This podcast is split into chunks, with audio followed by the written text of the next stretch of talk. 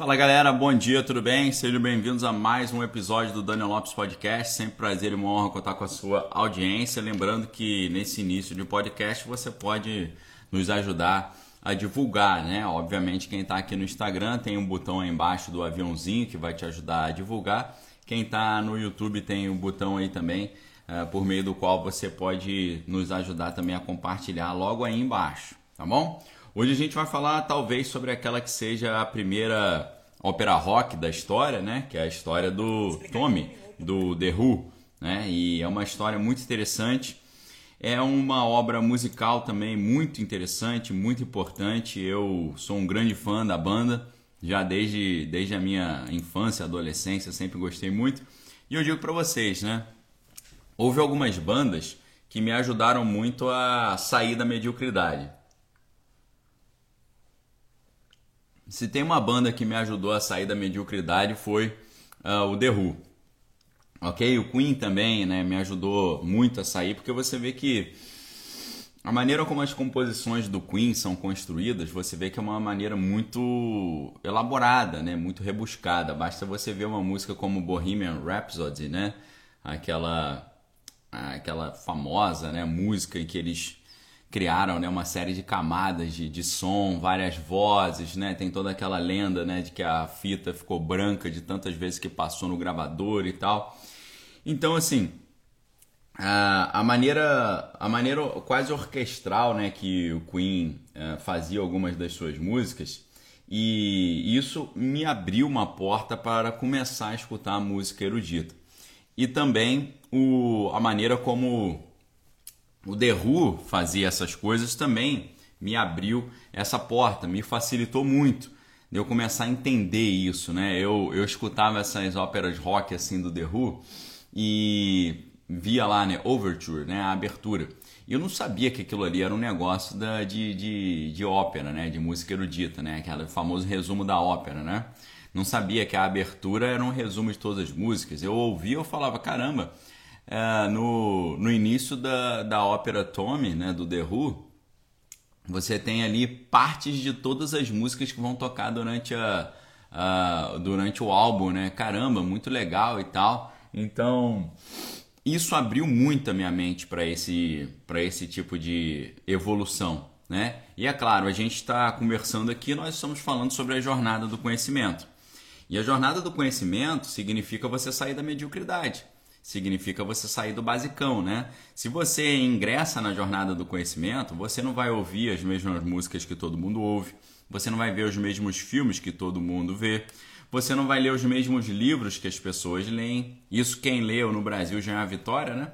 Então assim, mas as pessoas estão lendo o quê? Estão lendo um monte de Somebody Love, estão lendo um monte de groselha. O cara vai ver um filme, só assiste Dogão, vai escutar uma música, sempre aquele basicão, compasso quaternário, 3 minutos e meio, e por aí vai, piriri, pororó, etc e tal. Obrigado, Wagner, aí, me ajudou a colocar o título, valeu, meu amigo. E então a gente tem esse mergulho na ópera rock do Tommy. Ela me ajudou, isso me ajudou demais a abrir a minha mente. Me ajudou muito a expandir os meus horizontes. E a gente tem uma série de maus entendidos, né? Hoje todo mundo fala assim, porque o Woodstock... Você sabia que a banda que fechou o Woodstock, a banda mais esperada, era o The Who? O The Who era a maior banda daquele evento, né? As pessoas falam, não eram os Beatles, não. Os Beatles nem tocaram no Woodstock. Mas não era o Jimi Hendrix, disputava com o The Who, sim. Mas não era Janis Joplin, Joe Cocker, né, o Santana. Não, era o The Who, tá certo? Ficou todo mundo esperando o The Who. E o The Who ali, essa banda inglesa, o The Who, ele tava na época do Woodstock lançando a ópera rock Tommy, que é sensacional, né? Então você escuta uma ópera rock, você está escutando uma ópera só que num estilo mais contemporâneo. E obviamente isso abre um caminho todo para você começar a escutar ópera, para você começar a escutar música erudita. O Tommy, ele é recheado de trechos instrumentais, né? A overture é toda instrumental, a abertura, né? Então, você tem ali um grande exercício para você começar a entender a música erudita, você começar a entender, começar a apreciar a música instrumental, ok? Uma excelente entrada. A gente tem duas coisas diferentes. O álbum Tommy, que conta a história do Tommy, que é um álbum conceitual, perfeito? A gente claramente está vendo aqui que é a primeira ópera rock e um dos primeiros álbuns conceituais, né? Dizem que um dos primeiros álbuns conceituais que existiram foi o álbum do Frank Zappa, né? O The Mothers of Invention, o Freak Out, né? Por quê? Freak Out do Frank Zappa. Frank Zappa também, hoje ninguém conhece, mas Frank Zappa foi uma das maiores bandas que já existiram, né? Na época, para você ter ideia, o Black Sabbath abria show do Frank Zappa. O Frank Zappa lançou Alice Cooper, Frank Zappa lançou Grand Funk Railroad, ok? Frank Zappa lançou várias bandas famosíssimas aí, mas ninguém conhece, né? Porque a gente conhece só... A gente tem um livro do Paulo Rossi, que é um filósofo italiano, que se chama Naufrágio Sem Espectador. O que ele vai dizer nesse livro? Esse livro está aqui atrás, mas eu não me lembro exatamente a geografia de onde ele está. Mas esse livro, Naufrágio Sem Espectador, ele vai dizer que, falando sobre filosofia, vai dizer que as filosofias mais robustas são como coisas pesadas que afundam. E as filosofias mais leves são coisas que boiam. Tipo aquela ideia de que M boia, né? Fezes boia. Então as fezes boiam e fica todo mundo vendo as fezes boiando. Que legal, aquelas fezes boiando. E as coisas que são robustas afundam, né? Parece que é assim também na cultura, né? Não só na filosofia.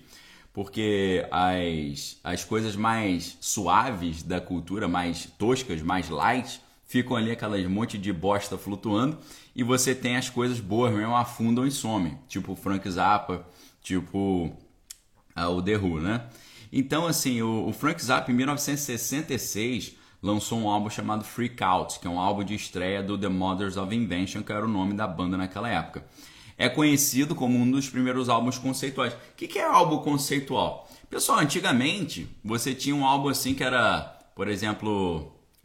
John McLaughlin, a foto era ele com uma guitarra na mão e tinha um monte de música, só isso. O álbum não tinha um conceito, ele não contava uma história. Então o The Mothers of Invention, ali encabeçado pelo Frank Zappa, cria um álbum que tem um conceito, tem uma história, tem um estilo, tem uma capa toda estilizada, tem uma série de músicas que tem uma conexão, elas têm uma... Tem ali, elas dialogam entre si, as músicas não são isoladas. Tipo, uma música fala sobre namoro, outra música fala sobre perda, outra música fala sobre tristeza. Não, elas têm uma conexão. Então foi um dos primeiros álbuns conceituais que a gente tem. Quem não conhece essa história vai achar que o álbum dos Beatles, o Sgt. Pepper's Lonely Hearts Club Band, é o primeiro álbum conceitual. Não é. É o álbum Freak Out do Frank Zappa. Inclusive, deixa eu lembrar aqui do Sgt. Pepper's, eu não me lembro exatamente a época que ele foi lançado, 67, tá certo? Então olha só, todo mundo que fica só vendo a bosta boiando, né, do Naufrágio Sem Espectador, essa galera olha assim e fala, pô, qual foi o primeiro álbum conceitual? Foi o álbum dos Beatles, Sgt. Pepper's Lonely Hearts Club Band. Só que o Sgt. Pepper's é de 67, 26 de maio de 67. O Freak Out do The Mothers of Invention é de 27 de junho de 66, ok? Para você sair da mediocridade. O álbum do The Who é de 1969. Só que antes do Tommy, a gente tem uma mini ópera que o The Who já tinha feito, que é a Quick One While He's Away, ok? Uma rapidinha enquanto ele tá longe, né? Então... o Quick One While He's Away é de 66, 9 de dezembro de 66. Então, em 1966, o The Who, eles lançaram um álbum chamado A Quick One While He's Away, né? E tem uma série de músicas famosas do The Who, como Happy Jack e tal, So Sad About Us, Whiskey Man, que é do baixista John Entwistle. Deixa eu ver aqui. Acho que as mais famosas são essas. Mas tem a Quick One While He's Away, que é chamada de uma mini-ópera, tá certo? Então, em 1966, o The Who lançou essa mini-ópera, que foi um negócio assim completamente revolucionário, totalmente revolucionário para a época, tá? Por quê? É uma mini-ópera em 6 movimentos, escrita pelo guitarrista e líder da banda Pete Townshend, e foi gravada ali no segundo álbum da banda, que é o Quick One, né? Então, essa música conta a história de uma garota sem nome, cujo amante sumiu por quase 1 ano, era um motorista de caminhão, e os seus amigos falam assim, né? Na verdade, não, o marido sumiu, né? E aí chega o motorista de caminhão, que é o Ivor, né? Então, o Ivor vira um amante dela, né? Só que aí o que acontece?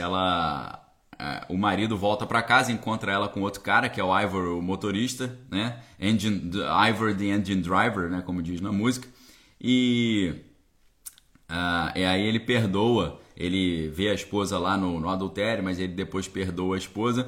E aí a parte final é You Are Forgiven, né? Que ele diz o perdão ali. Então, assim, muito interessante essa proposta. É uma espécie de... Eles chamam de mini-ópera. E o Pete Townshend chama essa história, essa música, Quick One While He's Away, ele chama de...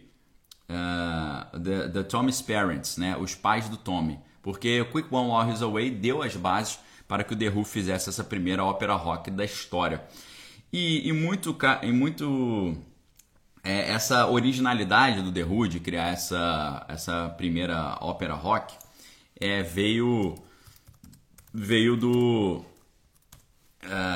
do empresário, que eu não me lembro agora se na época era o Bill Kursby ou se era o Keith Lambert. Eu não me lembro quem era o empresário do The Who nessa época, mas um desses 2 empresários, eles falaram, cara, por que vocês não fazem uma ópera? Aí o Pete Townshend falou, eu não tenho condição técnica de fazer uma ópera. Aí ele falou, olha só, por que você não faz várias pequenas músicas de 2 minutos ou de 1 minuto e meio? Se você fizer várias músicas de 1 minuto e meio, você monta uma mini ópera. Aí ele falou, desse jeito acho que eu até consigo. Então, a Quick One While He's Away são várias musiquinhas curtinhas, com alguns minutinhos, onde ele vai contando essa história dessa menina que foi desamparada, o marido foi embora e tal, e depois ele volta. Então, assim, muito interessante a ideia, né? O diálogo entre o rock ali nascente, a gente está falando de 1966, e a música erudita, né? Essa comunicação. Só que aí o que acontece? A música erudita, ela era a música hegemônica em determinado momento. Chegou um momento que a música erudita foi substituída pelo rock, pelas músicas mais populares. E o que é legal é que nesse momento a gente consegue fazer um inverso disso, né? Hoje o hegemônico é a música pop, mas às vezes através da música pop você consegue voltar para o erudito. Isso que é muito interessante. Foi esse movimento que aconteceu comigo. Quando eu comecei a minha jornada do conhecimento, totalmente por conta própria, não tive nenhum Daniel Lopes para ficar te orientando, fazendo curadoria para você, sendo seu mentor, dizendo o que você deve fazer, como é que você deve ler. Eu não tive nada disso, fiz tudo sozinho. Eu escolhia mentores assim aleatórios, né? Por exemplo, o Harold Bloom. Eu escolhi o Harold Bloom como meu mentor na literatura, então eu lia tudo que o cara falava que era bom, entendeu? Então eu inventava, meus mentores eram amigos imaginários, né? Porque eu não tinha condição nenhuma de ter contato com esses caras, inclusive infelizmente já falecido o Harold Bloom. Então, quando eu comecei essa jornada do conhecimento, e a minha jornada do conhecimento ela começa pela literatura, eu já falei isso para vocês, eu comecei a ler, eu já mostrei para vocês aqui até os livros, né? Eu comecei a lendo os contos do Charles Dickens. Para mim foi um milagre, né? Talvez se eu tivesse começado lendo Agatha Christie ou outras coisas assim, meio Sidney Sheldon, hoje eu tava lendo coisa tosca, né? Mas Deus me ajudou, eu escolhi os contos do Charles Dickens, foi assim uma libertação para mim. Depois eu fui ler O Jogador do Dostoevsky, então... Assim, teoricamente, o segundo livro que eu li na minha vida foi O Jogador do Dostoevsky. E o primeiro foram os contos de Charles Dickens. Então, assim, é tipo aquela ideia, a primeira impressão é que fica. o início foi sensacional, né? Comecei assim, caramba. Né? Eu sabia que era o Charles Dickens eu não conhecia não, mas Dostoevsky eu conhecia. Eu confundia Dostoevsky com Stanislavski, com Mayakovsky, eu sei lá, naquela época para mim era tudo muito parecido, eu não tinha um discernimento suficiente para entender o que era um, o que era o outro. Mas tive essa sorte. Então, o que aconteceu comigo, né? Eu comecei a ler esses livros e eu falei, caramba, eu já me libertei da mediocridade na leitura. Eu pensava isso com 16 anos, tá? Com 16 anos eu estava pensando isso, caramba, eu me libertei da mediocridade na leitura. Poxa, sensacional, entendeu? E aí eu falei, beleza. Aí eu ficava pensando, será que algum dia eu vou conseguir ouvir música erudita? Será que algum dia eu vou conseguir ver aqueles filmes cult que o pessoal diz que é chato pra caramba, aqueles filmes que não acontece nada, filmes chatérrimos? Será que algum dia eu vou conseguir gostar de ver esses filmes?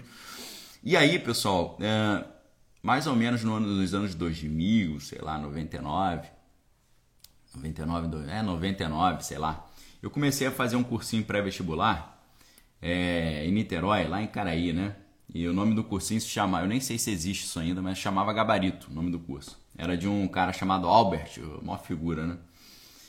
E nesse cursinho pré-vestibular, nessa época aí, eu tava lá tentando fazer vestibular, sempre muito, com um gosto muito focado, né? Fazendo vestibular ao mesmo tempo para jornalismo, produção editorial e medicina. Pra vocês entenderem o meu foco, né? Como é que eu estava super focado.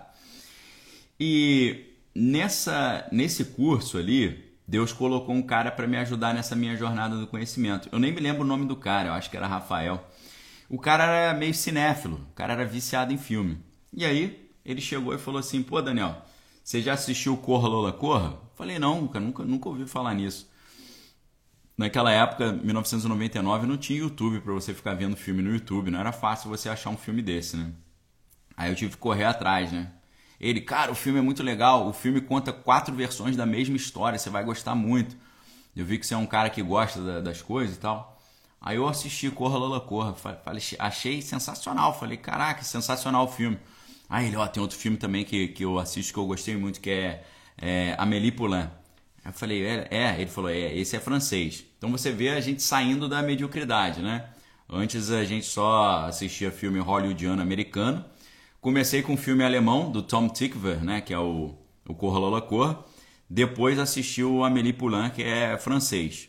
Achei absurdamente animal. Então isso ali me deu start. Eu falei, ó, comecei a ver filme europeu. Comecei a ver filme já que não é Mobral, que não é aquele basicão. Opa! Aí quando eu fui para a faculdade de jornalismo na Federal do Rio de Janeiro, teve outro colega lá, o Fábio, também que era cinéfilo, né, viciado em cinema, por influência de um tio dele. E ele também sempre dava umas dicas, né? A gente conversava aberto sobre filme e tal. A gente chegou até a fazer algumas críticas de cinema para um site naquela época, como alunos ainda da faculdade. Então aí o que aconteceu? Eu já tinha me libertado da mediocridade na literatura e eu já estava conseguindo me libertar da mediocridade no cinema também. Nessa época eu me lembro que no mesmo dia eu assisti, acho que 2001, Odisseia no Espaço, num único dia, 2001, Odisseia no Espaço, Pi, do Darren Aronofsky, que a gente já tratou aqui, e o Magnolia, eu acho, do Paul Thomas Anderson. Cara, esse dia eu passei um pouco de mal, porque é muita viagem para um dia só, né? Então eu fiquei até meio grogue, assim, fiquei meio tonto. Então o que aconteceu? Eu preciso ler livros de qualidade. Já tava lendo, conseguia ler, achava legal, né? Eu li, por exemplo, Montanha Mágica, que está aqui atrás, um livro de quase 1000 páginas, eu li dentro do ônibus, indo para a faculdade. E fui conversar com um professor de filosofia que eu admirava muito na época, e ele falou assim, esse livro é horroroso, isso aí é insosso, parece comida de hospital. Que era o professor da universidade lá, Federal do Rio de Janeiro. E eu falei, caramba, o cara que eu vejo como minha referência não gostou do livro, achou o livro chato. Eu achei legal. Pensei, caramba, acho que eu tô com um gosto refinado, né? O Daniel Pontes aí, Daniel, acabei de ler seu livro Manual de Sobrevivência Conservador, excelente, parabéns pela reflexão e capacidade analítica. Valeu. Aproveitar para fazer uma divulgação aí, ó. Tá na promoção, tá, pessoal? Para quem quiser adquirir, ele tá com um descontaço incrível. Esse livro sozinho, eu acho que ele tá com 40% de desconto. Se você comprar junto com o Manual do Cristão, você vai ter 50% de desconto, ok? Beleza? Então tá aqui, ó. Deixa eu ver aqui. Vou só confirmar aqui para vocês, né? Esse está com 45% de desconto, tá saindo R$18. E esse aqui está com 40% de desconto, tá saindo por R$41. Se você levar os dois, 50% de desconto, sai por 5. Você vê que maluquice, né? Você pode comprar um livro por 40 ou dois por 50, né? Então, você compra os dois, já leva aí o descontão, beleza? Deixa eu colocar o link aqui para vocês, para a galera que está no YouTube, para facilitar aí para o pessoal. Espera aí que eu nem abri a página do YouTube aqui hoje ainda. Vou deixar o link aí para vocês, tá bom? Então, queridos, o que estava acontecendo ali comigo? Eu estava tentando me libertar da mediocridade em todas essas áreas. A jornada do conhecimento, na leitura, já tinha me libertado. Já conseguia ler livros de alto nível sem achar chato ou sem forçar a barra. Eu lia e achava maneiro, ok? Lia e achava legal. Depois eu comecei a me libertar da mediocridade no cinema. Já estava vendo filme europeu, filme cult, tal, filme paradão, filme de 3 horas que não acontece nada, e eu conseguia assistir e achar legal. É claro que não são todos os filmes de 3 horas que não acontece nada que eu acho legal, tem uns que eu acho horrorosos, mas hoje eu tranquilamente consigo entender e ver isso tudo. Agora, e lembrando a vocês, né, pessoal, o Brasil só tá essa podridão aí porque as pessoas não fazem a jornada do conhecimento, a escola não incentiva, a família não incentiva, os amigos não incentivam, a cultura não incentiva, a faculdade não incentiva, ok? Por isso que o mundo tá essa podridão toda. Se as pessoas passassem pela jornada do conhecimento, eu duvido que elas consumiriam os lixos que elas consomem hoje, e eu duvido que o mundo seria essa mediocridade total, essa podridão aí estética que é hoje, um mundo totalmente com gosto podre, né? Porque fica só louvando aquelas bostas que estão boiando ali, as coisas boas afundaram porque são pesadas. Estou seguindo a tese do Paulo Rossi no livro Naufrágio Sem Espectador. E aí eu ficava pensando, será que... Eu me lembro que a música foi a última coisa que eu consegui me libertar, entre aspas, né? Valeu, Durti Marijane, valeu. Então, olha só, pessoal, a música foi a última coisa. Cláudia falando, li muita porcaria, mas hoje leio leitura de qualidade. Valeu, Cláudia, sensacional. Eu ficava... A música foi a última coisa, voltando aqui, né? O Dorian falando Listen to You, né, do The Who, com certeza, né, faz parte do Tommy, é o fechamento do Tommy. Rosângela, Daniel, meu filho tem 12 anos, você poderia indicar alguns títulos? Então, Rosângela, ó, contos do Machado de Assis, contos do Charles Dickens, sensacional, ok? Sensacional. Eu creio que ele vai gostar demais, tá? Contos do Charles Dickens, contos do Machado de Assis, muito legais os contos, já vai ser uma... excelente abertura assim, para a leitura dele. É claro, se ele quiser ler as Crônicas de Nárnia também, muito interessante. É um mergulho legal que tem comunicação com a Bíblia. Então, pessoal, eu me lembro assim, caramba, eu já me libertei no cinema, eu já me libertei na leitura, na literatura. Falta eu me libertar, entre outras coisas, na música. E eu ficava pensando, será que algum dia eu vou conseguir ouvir música erudita? Será que algum dia eu vou conseguir? Eu já tinha começado a escutar um pouco de música instrumental por causa do The Who, tá bom? A Júlia Dalacqua estava perguntando se eu tenho esse livro na minha livraria. O qual? Os Crônicas de Nárnia? Os contos? Não, não sei, deixa eu ver aqui. Talvez a gente tenha, peraí. A gente tem uma canção de Natal, temos sim.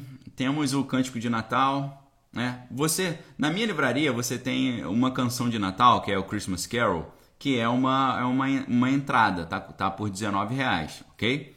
E do Machado de Assis, eu não sei se a gente vai ter aqui, Na minha livraria tem contos, 40 contos escolhidos de Machado de Assis, edição de bolso. Tem na minha livraria também, ok? E então,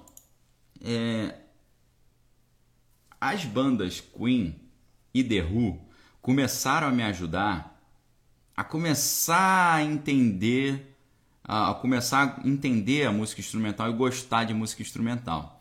É claro que eu já tinha feito aula de música, aula de violão, de guitarra. Eu estudei... Eu me lembro, pessoal, para vocês terem noção, eu quando eu tinha, sei lá, uns 13, 14 anos, fui começar a fazer aula de música, aula de violão, aula de guitarra. Me lembro até do professor Cláudio. Eu era tão ignorante com relação à música que ele chegou para mim e falou: Daniel, pena que eu não tô com o CD aqui. Era o que tava lançando na época. Deixa eu ver de quando que é esse CD. A gente nem falou do Tommy ainda, né? Esse que é o problema de querer dar aula pra galera, ensinar todas as coisas, contar a experiência, né? Então olha só, 1997, foi nessa época. 1997 eu estava fazendo aula de música com um professor chamado Claudio Bez, que tinha uma banda lá que abria pro Angra, né? Vocês devem conhecer a Angra, é uma banda brasileira. Eu esqueci, acho que o nome da banda era Viper, o nome da banda que ele tocava, se eu não estou enganado. O Viper é o nome original da banda Angra, agora eu não me lembro mais. Ele tocou com essa galera. E nessa época o Dream Theater estava lançando o álbum Falling Into Infinity. Tá? Dream Theater também é uma excelente pedida para quem quer um tipo de rock mais orquestrado, um negócio mais elaborado. Ok? Para quem gosta de música instrumental, de jazz, vai gostar do Dream Theater porque é um metal progressivo, é o chamado prog metal, né? É uma das bandas que eu mais gosto até hoje, para mim é uma coisa absurda em termos de qualidade, né? E aí, o professor chegou para mim, o professor Cláudio, de guitarra, e ele falou: Daniel, escuta, você quer ouvir um negócio de alto nível? A gente estava estudando, você vai estudar guitarra, você vai estudar várias técnicas de guitarra, né? A palhetada, os licks, vai estudar o fraseado, vai estudar lá o sweep, ligado ascendente, ligado descendente, hammer-on e tal. Você vai aprender as técnicas. Aí ele estava me ensinando algumas técnicas do John Petrucci. Ele falou: John Petrucci é o guitarrista, um dos maiores guitarristas do mundo. Os caras estudaram na Universidade de Berkeley, né? Berkeley School of Music. E a gente estava estudando algumas técnicas do John Petrucci. Ele falou: John Petrucci é guitarrista da banda Dream Theater. Escuta aí, você vai gostar.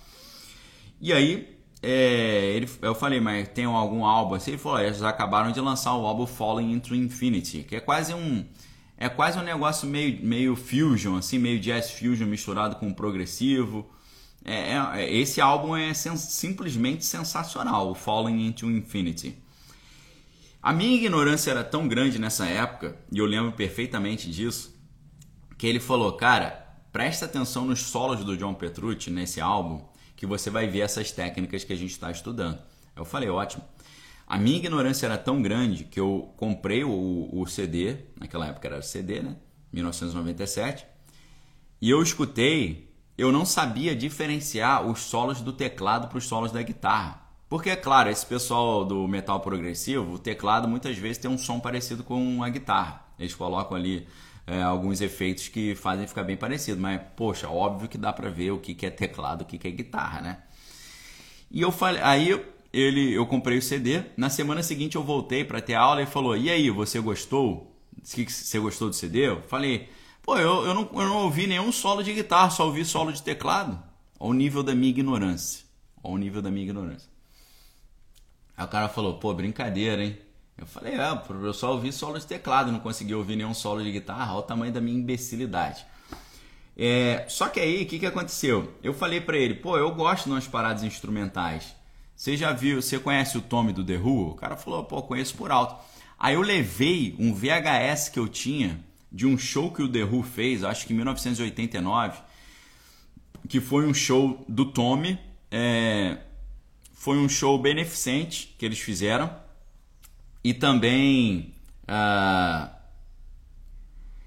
teve a participação especial de várias figuras assim importantíssimas, tá bom?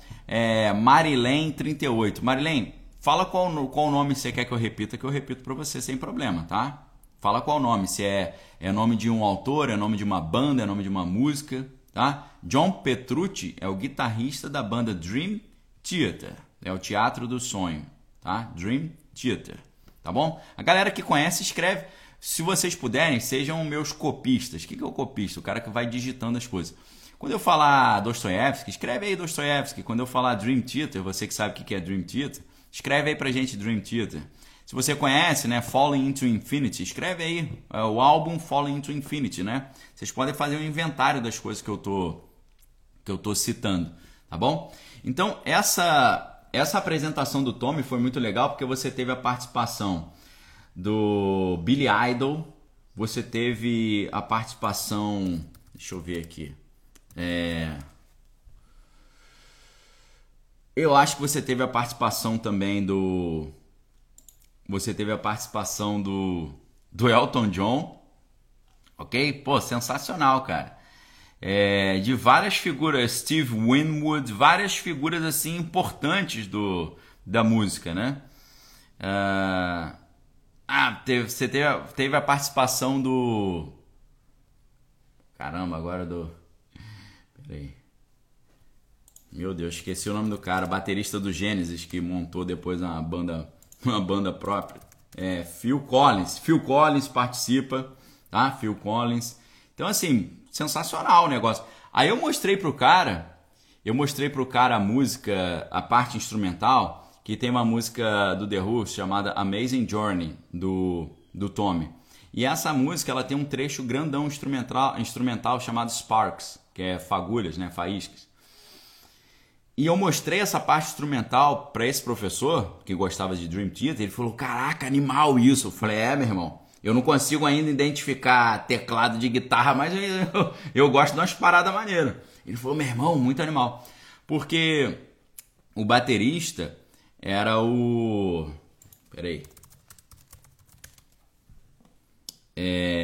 o Simon Phillips. Simon Phillips, que era o baterista do The Who nessa época. Simon Phillips é um dos caras mais monstros da bateria que existe, tá? Tocou com o Toto, tocou com várias bandas aí. Depois que o Jeff Porcaro faleceu, que era o baterista monstrão lá do Toto, né? Ele tocou com The Who, tocou com o Toto também. Então, assim, é uma parada absurdamente maravilhosa. Eu vou colocar o link, para quem tá no YouTube, eu vou colocar o link aqui desse show, tá? Tá o link aí pra vocês, que é o Tommy e Quadrofínia ao vivo. Pra vocês terem ideia, então, a gente nem falou do Tommy ainda, né? Já é 10 para as 9. Eu tenho uma tonelada de coisa pra resolver hoje aqui, de aula que eu tenho que preparar, do clube de leitura, do Proteja Sua Mente. Por mim, eu ficaria com vocês o dia inteiro aqui falando, mas a gente tem que focar aqui, né? Então, o que acontece? O Tommy, essa ópera rock maravilhosa,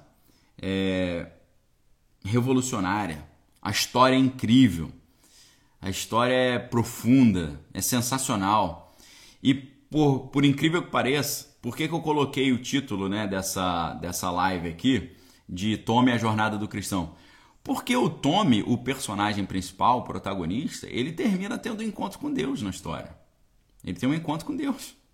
Deus é a libertação dele de todas as angústias, sofrimentos e traumas e amarguras, ok? Ele tem um encontro com Deus no final da história. A história é maravilhosa, a história é incrível. É um menino ali que ele está preso dentro de si mesmo. É semelhante àquela música do Metallica, né? Que é a... hoje eu tô esquecendo algumas coisas aqui. A música One. A música One do Metallica é o cara que tava na guerra e, né, explodiu uma bomba lá em cima dele. E ele ficou preso ali, ficou em coma, preso dentro de si mesmo. E ele não consegue acordar, não consegue morrer. Então ele fica ali naquela que ele tá preso dentro de si mesmo, não consegue se libertar, né? Da música One do Metallica do álbum Justice for All. Metallica também, né, tem umas partes instrumentais e tal, e existe aí existe até, se você prestar atenção, você vê que tem uma qualidade, né? Você vê toda a parte instrumental da música One é sensacional, né? O Danilo tá falando que é ministro de louvor e tal, o que acha de recomendar música secular de qualidade do ponto de vista espiritual? Eu acho super tranquilo, entendeu? Eu acho, sabe o que, cara? Que a música cristã hoje é uma mediocridade insuportável. Insuportável. É ridículo a gente ver o ímpio fazendo música melhor do que o cristão. Isso é ridículo, é uma humilhação. E a música cristã hoje, 90% dela é tradução de música americana. Isso pra mim é ridículo, isso é insuportável, isso é tosco. As igrejas não ensinam as pessoas a amar a música enquanto conceito, enquanto teoria. Não ensinam as pessoas a apreciar a boa música, não ensinam as pessoas a escutar a música. Isso pra mim é um absurdo. Isso para mim é uma violência contra as ovelhas. A gente tem que ensinar as nossas ovelhas a terem senso estético, gosto musical. É claro que eu não vou indicar para ninguém música que fala coisa diabólica, que eu não sou idiota. Mas você escutar um negócio que é de alta qualidade deveria tornar os cristãos totalmente constrangidos. Os cristãos, principalmente os brasileiros, deveriam estar completamente constrangidos de produzir uma música tão tosca. Tá? Eu não tenho pudor nenhum, nem vergonha nenhuma para falar isso. Não existe, fora raras exceções, não existe na igreja evangélica música instrumental. Não existe na igreja evangélica você dar espaço para um cara fazer um solo. Não existe um espaço para uma performance. O músico não pode ter performance, senão é vaidade. Não existe o incentivo às pessoas crescerem na jornada do conhecimento, no conhecimento musical. Não existe, não existe. Pega a música americana e traduz. O Brasil é o país mais rico musicalmente do mundo e a gente fica copiando coisa de fora. É a mesma coisa, desculpe falar isso, mas o que nós vemos na música cristã hoje, em geral, é a mesma coisa que você ser casado com uma mulher linda e trair a tua esposa com uma baranga, ok?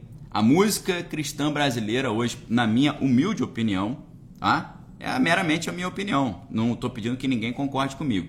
A música cristã que é tocada nas igrejas hoje é você trair a tua esposa linda, maravilhosa com a baranga. É você não valorizar o que você tem no Brasil e ficar trazendo para cá musiquinha gringa lá, tosca, tosquinha, tá? Basicona, um único acorde.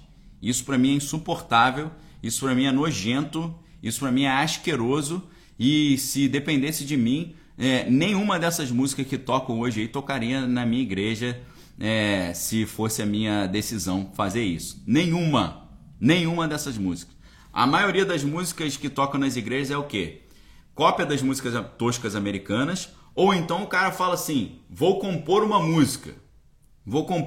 Ele compõe uma música idêntica às que os caras estão fazendo. Tá certo? Pra mim, pessoal, vocês me desculpem falar isso, mas é Mobral. O que é Mobral? Mobral era um movimento brasileiro de alfabetização que não alfabetizou ninguém, tá bom? Então, assim, tosco, tá certo? Tosco.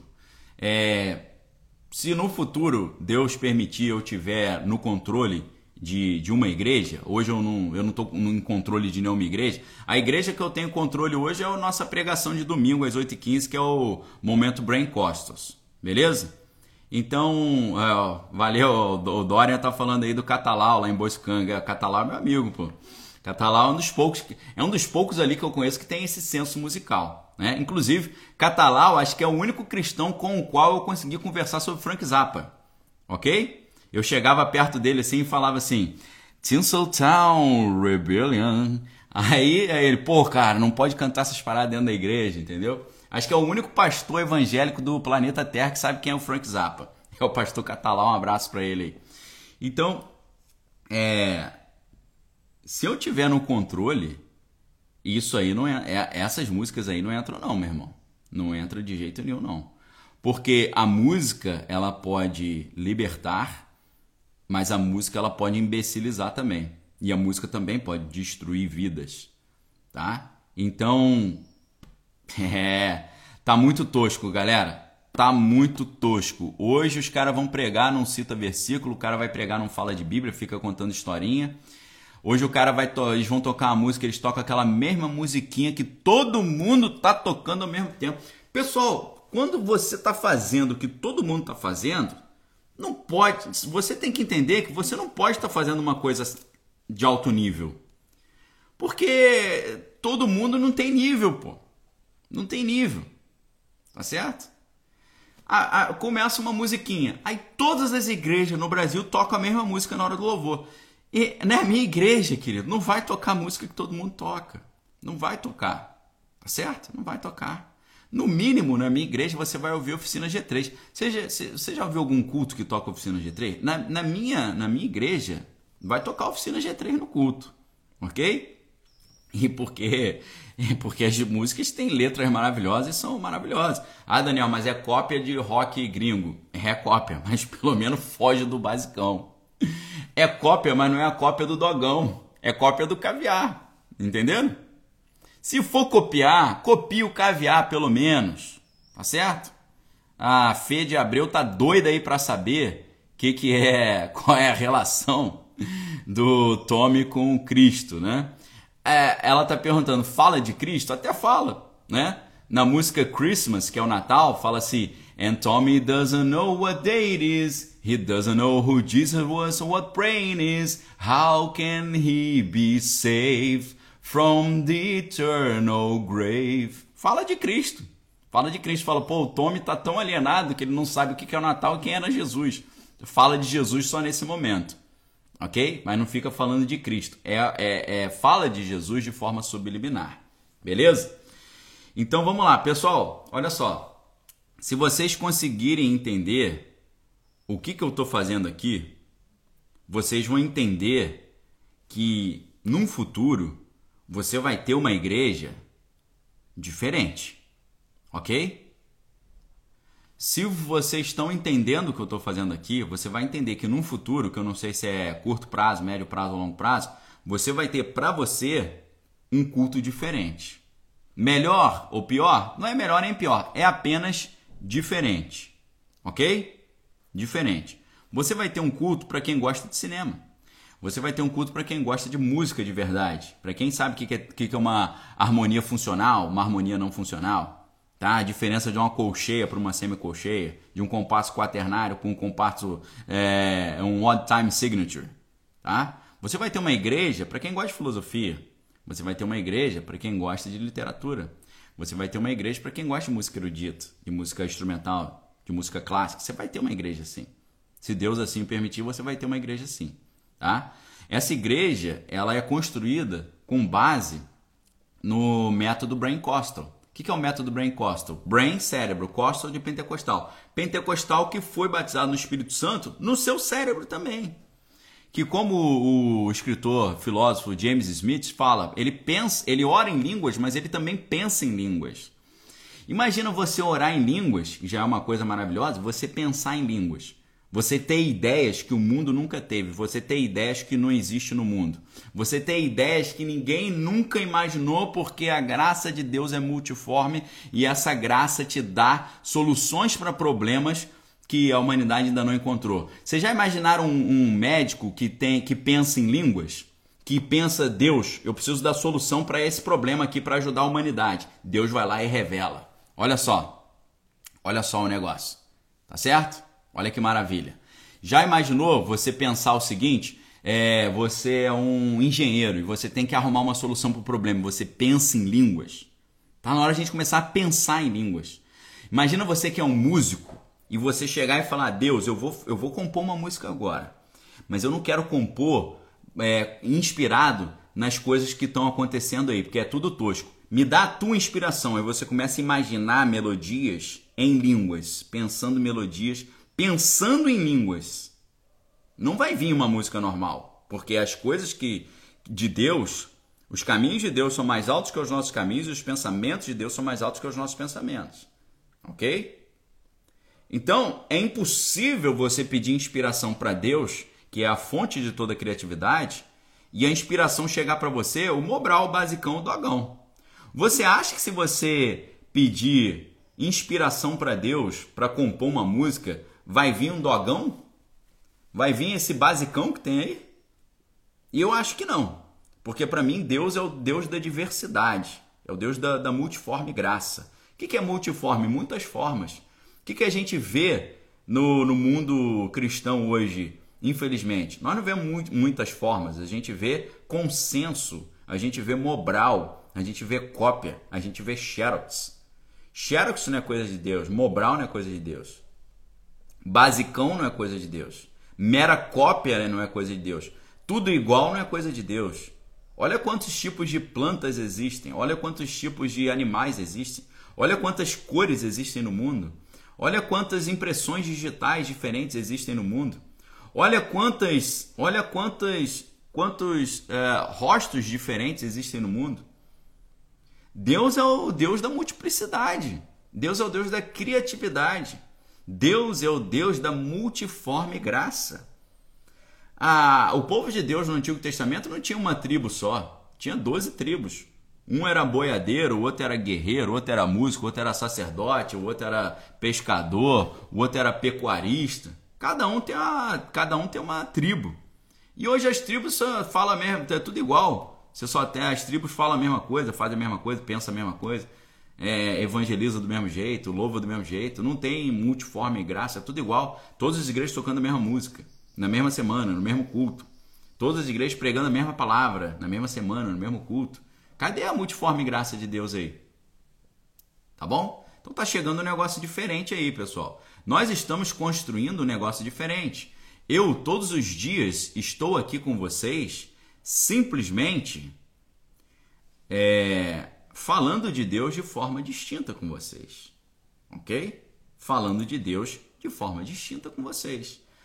O Tommy é um álbum que foi lançado em 69, mas aí o álbum fez tanto sucesso que depois de muitos anos eles criaram um filme em cima disso.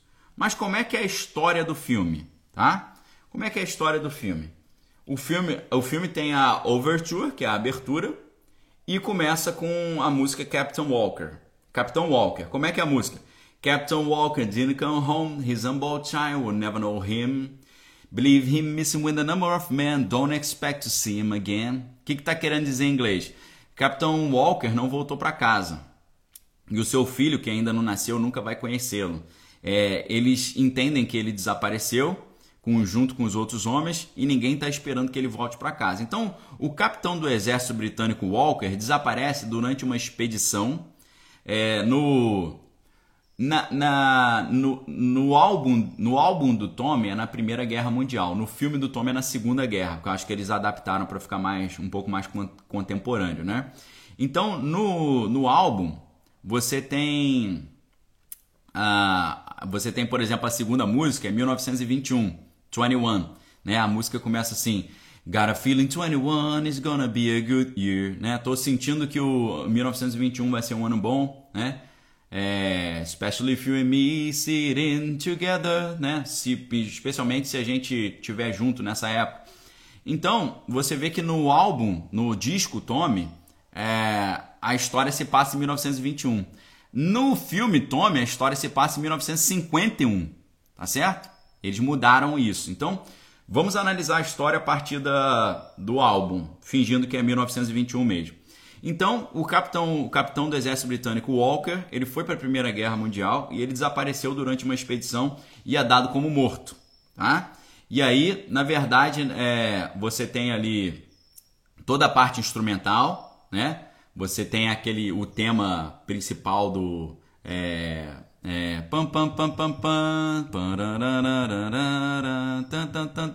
esse é o tema principal da obra, começa com isso, tá? Aí você vai entender o que é, como é que você começa uma ópera, né? Você começa com um tema e aí as outras músicas são evoluções e reflexões e releituras em cima desse tema. Então começa com essa melodia.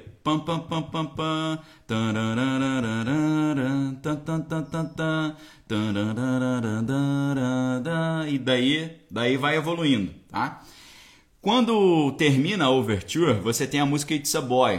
O que é It's a Boy? It's a Boy é a esposa do Capitão Walker tendo o Tommy nascendo, esse menininho, né? Então elas vão cantar It's a boy, Mrs. Walker, it's a boy. Ou seja, é um menino. Naquela época não tinha ultrassom, né, para você saber se era menino ou menina, né? Então a esposa do Capitão Walker, ela dá à luz ao filho, que é o Tommy, e ele é órfão de pai, né? O pai sumiu na guerra. Só que aí o que acontece? A mãe do Tommy, ela começa um relacionamento com outro cara, né? E no filme, a mãe do Tommy é a Ann-Margret, uma das maiores cantoras que já existiram, atrizes também. Então, assim, o elenco do filme é maravilhoso. Tina Turner, Eric Clapton, né? Ann-Margret, muito provavelmente você não sabe quem é Ann-Margret, mas é uma das maiores atrizes e cantoras da história. O pai do Tommy é o Oliver Reed. Então, assim, um elenco de altíssimo nível, maravilhoso. E aí o que acontece? A mãe começa um relacionamento com outro cara. Só que a grande situação é que o Capitão Walker, ele conseguiu voltar para casa, e quando ele volta para casa, ele fez uma surpresa, né? Ele foi preso pelos inimigos, ele ficou preso lá, e ele voltou para casa, ele quis fazer uma surpresa para a família, então ele chegou de repente. Só que ele chega de repente e ele encontra o novo marido da esposa em casa. E ele acha que é esse novo marido da esposa, o novo marido acha que é um assaltante, o pai, né, o Capitão Walker. Então o padrasto do Tommy, ele sem querer tirou a vida do pai do Tommy. Tipo assim, o pai do Tommy sempre ouviu, né, pô, seu pai foi um herói, ele morreu na guerra. De repente o Tommy viu o pai chegando em casa de madrugada, ficou todo feliz, meu pai. Aí o Elton John também, obrigado, Carlos. O padrasto do Tommy tira a vida do pai do Tommy na frente dele. E isso ali foi um negócio assim, o moleque ficou assim, pô, peraí, meu irmão. Aí, para tentar esconder esse crime, o pai, a mãe do Tommy e o padrasto viram para ele e falam assim, olha, você não vai falar isso para ninguém, você não viu isso, tá? Você nunca viu isso, você não ouviu isso, você não vai comentar isso com ninguém, tá? Aí é aquela parte da música que é You didn't see it, you didn't hear it, you never heard it, not a word of it, né? Você, you won't say nothing to no one, never tell a soul what you know isn't truth, né? Você não vai dizer isso pra ninguém, você não viu, você não ouviu, você vai ficar mudo. Se você não enxergou, não ouviu, não vai falar. Isso faz o moleque ficar totalmente traumatizado. Então o Tommy, ele vira um garoto totalmente travado. Ele não fala, ele não escuta, ele não faz nada. Ele ficou um moleque bloqueado. Esse trauma bloqueou o Tommy. Esse trauma que bloqueia o Tommy, simbolicamente, nós podemos interpretar como a grande mudança que a humanidade enfrenta quando surge essa teoria do Nietzsche, de que Deus morreu. O pai endeusado é Deus. Então ele perde esse pai, ele vê o padrasto tirando a vida do próprio pai. Ele fica totalmente bloqueado, ele fica totalmente travado. Tá? Então eles escondem o corpo do pai, do Capitão Walker, e eles fazem uma espécie de lavagem cerebral no Tommy para ele acreditar que ele não viu e não ouviu nada. Então o moleque fica totalmente travado com aquilo. Né? Ele desliga os seus sentidos e se torna assim praticamente cego, surdo e mudo. Como a banda fala, né? Deaf, Dumb and Blind. O moleque fica travadaço, né? Então, o Tommy agora, ele só confia no seu tato e na imaginação. Então, ele desenvolve todo um mundo interior. Ele praticamente desenvolve uma personalidade paralela, né? Então, aí entra a música Amazing Journey. Amazing Journey são as viagens do Tommy dentro do mundinho dele ali, porque ele ficou travado, ele ficou bloqueado para o mundo externo. Os pais falaram, você não viu, você não ouviu, não vai falar. Então ele praticamente ele fica travado, ele não vê nada, ele não ouve, não fala nada. E aí vira um problema, o garoto fica totalmente bloqueado, né?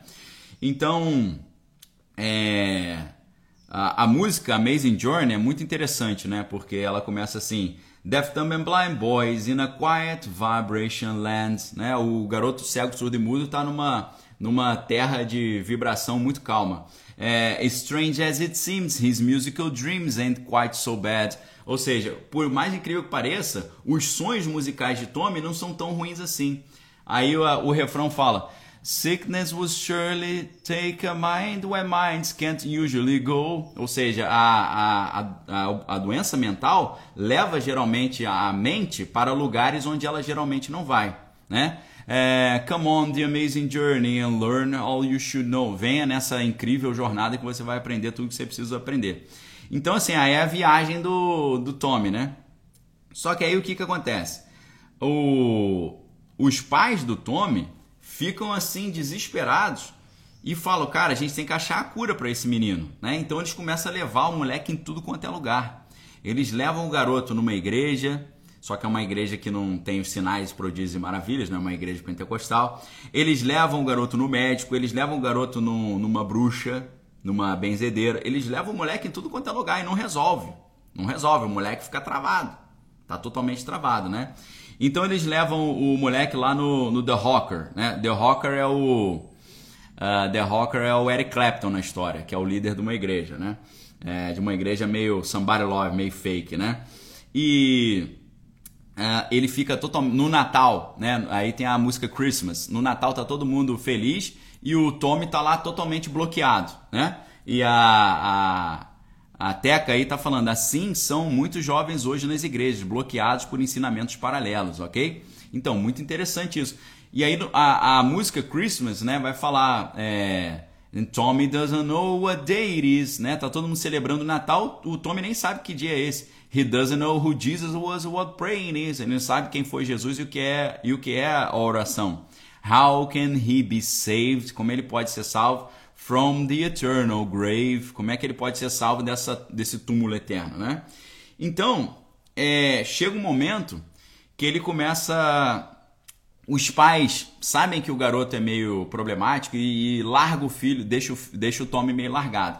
Então ele começa a sofrer bullying ali do seu primo Kevin, o Uncle Kevin, que no show é o Billy Idol. O Billy Idol faz o papel do Uncle Kevin. E ele é até ali... ele tem um tio que é o Uncle Ernie, que é quem faz o Uncle Ernie no filme é o baterista Keith Moon. Ele também é abusado ali pelo próprio tio, tá certo?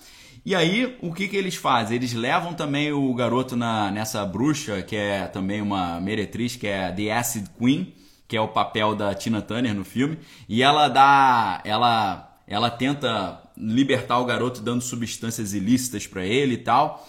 E leva o Tommy para uma experiência ali alucinógena, mas não resolve nada, tá certo? Não resolve nada. O Tommy, ele vai... os pais levam ele pra cá e pra lá, tentam resolver o garoto, não consegue. Só que aí o Tommy, ele tem uma percepção sensorial muito forte. Então um belo dia, o Tommy tá passando ali por uma loja, uma sala de jogos, e ele agarra numa mesa de pinball. E ele começa a jogar o pinball, e o pinball se torna a única conexão que ele consegue fazer com o mundo externo.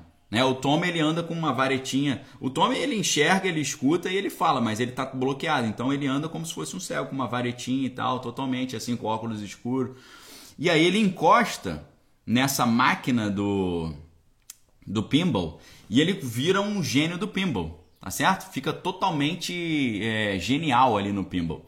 E ele até compete com o maior jogador de pinball da história, que é o Pinball Wizard, né? Que é o mago do pinball. E o Pinball Wizard no filme é o Elton John. Você vê o elenco, né? Elton John, Tina Turner e por aí vai, Eric Clapton.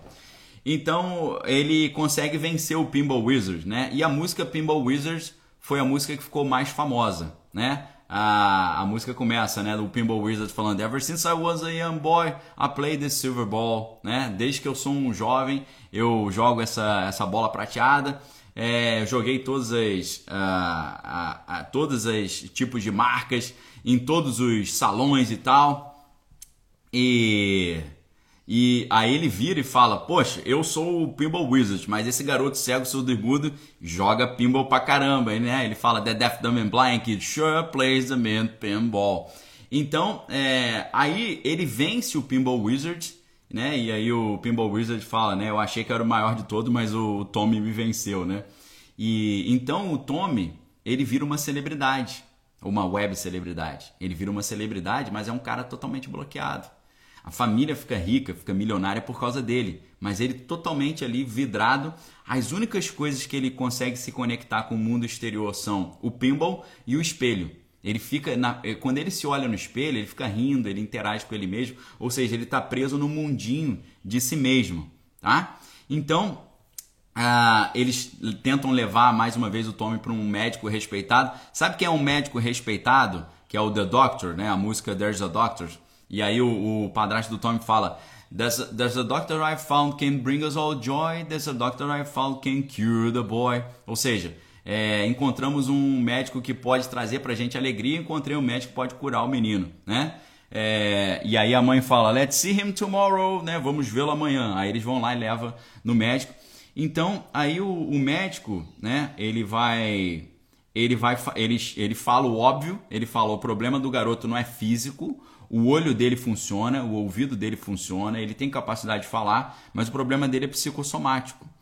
E o doutor instrui as pessoas, os pais, a levar o Tommy para o espelho. Aí a música Go to the Mirror, né?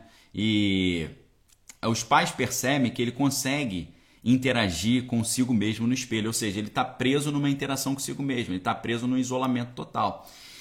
E depois de ver o Tommy passando longos períodos olhando para o espelho, a mãe, assim, ela fica irada com aquilo. Ela fala: pô, você não olha pra gente, você não fala conosco, você só se comunica com o espelho.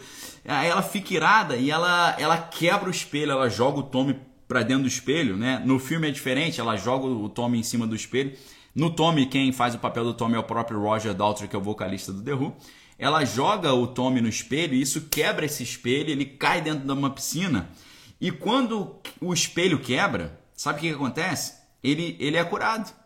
Quando o espelho quebra, ele é curado. O que é o espelho? O espelho é o narcisismo. O espelho é o egoísmo. O espelho é o orgulho. O espelho é a vaidade. O espelho é a arrogância. É de você não ver o mundo externo, você só se vê, tudo é você. O cara é egocêntrico, estão entendendo? Forçaram o Tommy a ficar egocêntrico por causa do trauma que infligiram a ele. Então ele fica ali naquele negócio, mas quando o espelho é quebrado, ele se liberta, né? Então, assim, ele recupera os sentidos. E o que acontece? O Tommy, ele já era muito famoso por ser o campeão do pinball. Quando ele se liberta, ele vira uma enorme celebridade, né? E aí a música Sensation, né? O Tommy fala: I'm a sensation, né? Eu sou uma grande sensação. Aí ele fica assim, ele se libertou daquele egocentrismo, mas agora ele está se achando o cara, né? E o que é muito interessante é que em toda a duração da história, você vê as pessoas: Tommy, fala conosco, né? A mãe e o padrasto ficam falando: Tommy, can you hear me? Tommy, can you hear me? Tommy, você consegue me ouvir? Você consegue me ouvir? Tommy, can you hear me? Tommy, can you hear me? E ele travado, mas lá dentro da mente dele, ele tá querendo se comunicar, mas ele não consegue. Então ele começa a cantar assim: See me, feel me, touch me, heal me. Ou seja, ele tá falando: eu quero comunicar, eu quero que vocês me vejam, eu quero que vocês me entendam e tal.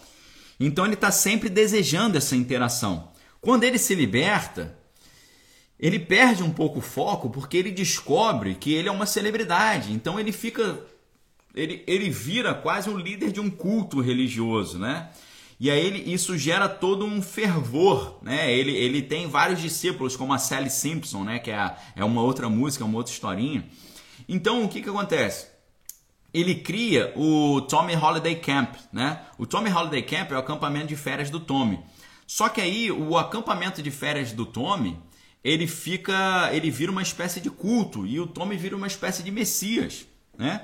E todo mundo começa a cultuar o Tommy e tal, como se fosse um grande líder. E ele fala, é como se fosse um Jesus, ele: não beba, não use entorpecente, não faça isso e tal. Só que aí o que acontece? Tem uma revolta dos seguidores do Tommy. E o que eles fazem? Eles se revoltam contra o Tommy, eles destroem tudo. Eu não me lembro se fica muito claro na história se o pessoal acaba tirando a vida da sua mãe e do seu padrasto. E aí o que ele percebe? Ele começa a falar de novo: See me, feel me. E aí você vê o Tommy, ele desiste daquilo tudo ali.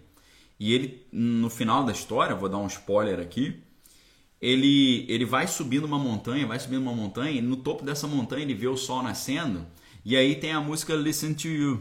Nessa música, é como se ele percebesse que ele não é o Deus, ele não é a celebridade, ele não é o bonzão da história.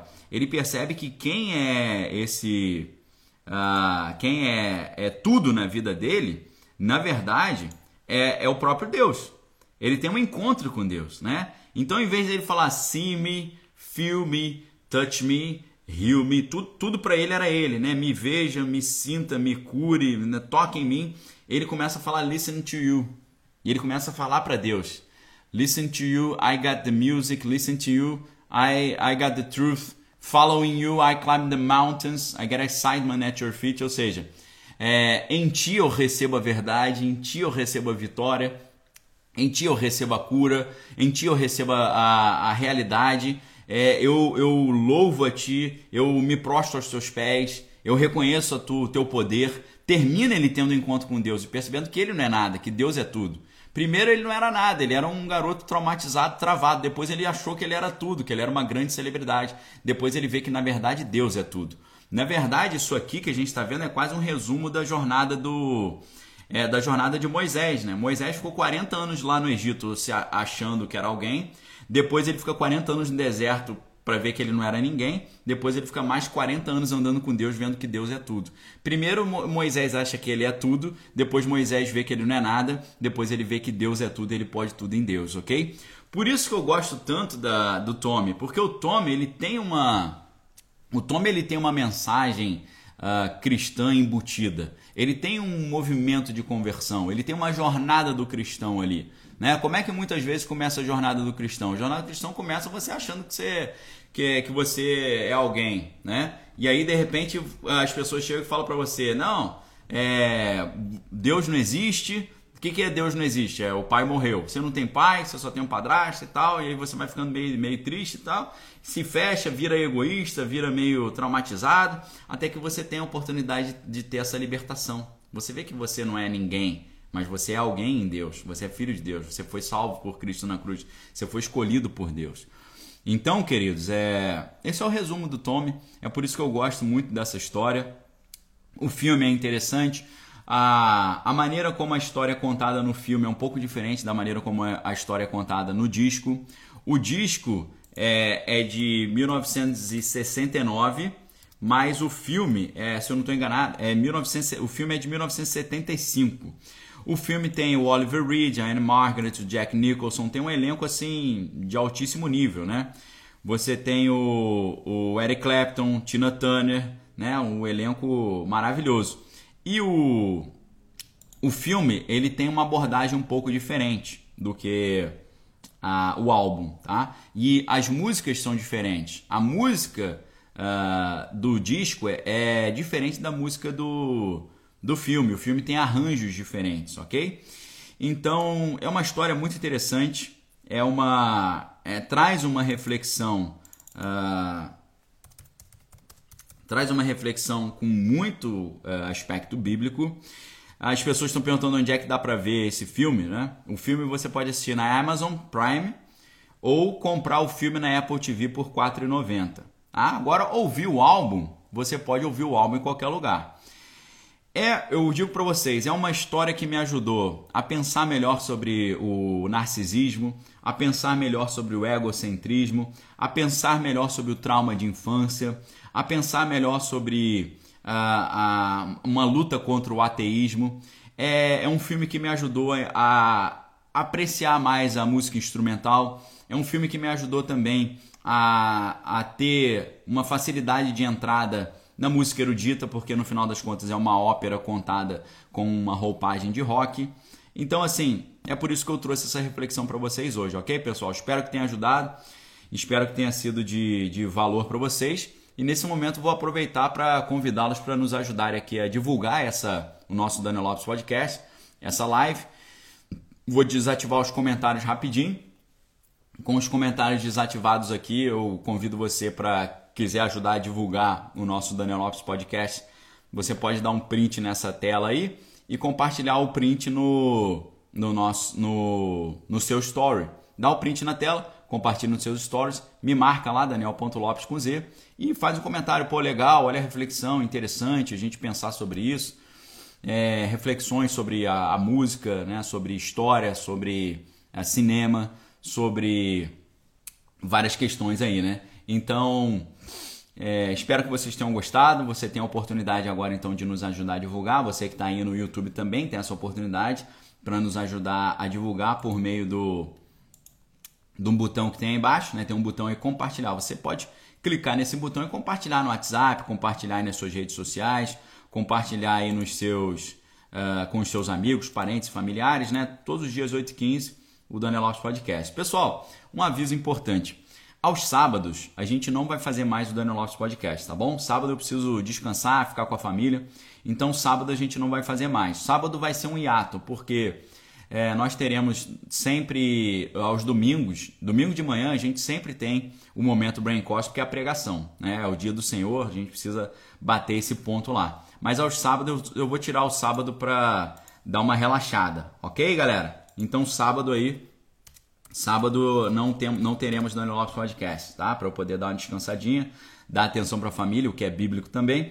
Coloquei para vocês aí no YouTube o link da livraria Daniel Lopes. A gente está com a promoção maravilhosa, né? Meus livros aí saindo 50% de desconto, os dois livros. Livro do professor Olavo aqui, Os Estados Unidos e a Ordem Internacional Nova, fundamental para você entender o que está acontecendo hoje. Se tem, além dos meus dois livros, se tem dois livros que eu gostaria de te indicar para você adquirir, são esses aqui. A Grande Inversão, você vai entender como os Estados Unidos desistiram do seu livre mercado, e Os Estados Unidos e a Ordem Internacional Nova, do professor Olavo, ok? Então fica a dica aí, promoção só até o dia 28, desconto de até 60% em alguns títulos, vale a pena dar uma olhadinha lá, tá bom? Deixa eu voltar aqui com os comentários aqui no Instagram, só para poder me despedir da galera. Queridos, muito obrigado pela audiência, se vocês continuarem aqui conosco e nos ajudando a divulgar, a gente vai continuar esse trabalho, mas eu preciso do apoio de vocês, dessa divulgação.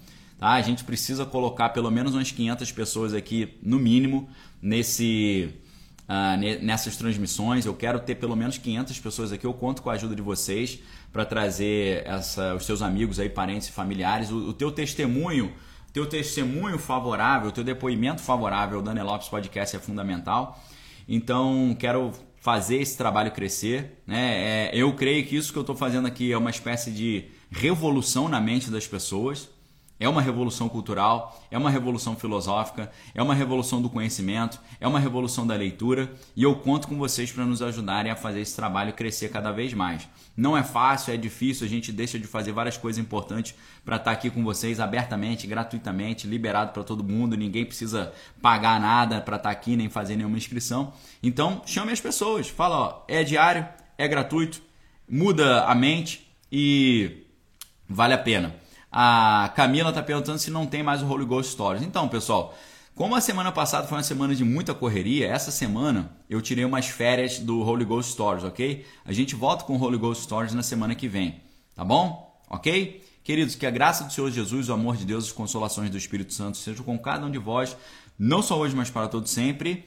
Fiquem com Deus, examine todas as coisas, retém que é bom. A gente volta amanhã, sexta-feira, com uma reflexão importantíssima sobre o filme. Amanhã é sobre o filme Babel, tá? Que é o segundo da trilogia do Iñárritu, né? Alejandro Iñárritu, que é o mexicano que fez também o 21 gramas e o Babel, tá bom? Então vai ser uma jornada bem interessante, tá? Fiquem com Deus. Examine todas as coisas, retém que é bom. Então, amanhã, dever de casa é o filme Babel, tá bom? Um abraço, fique com Deus, examine todas as coisas, retém que é bom. Valeu, galera!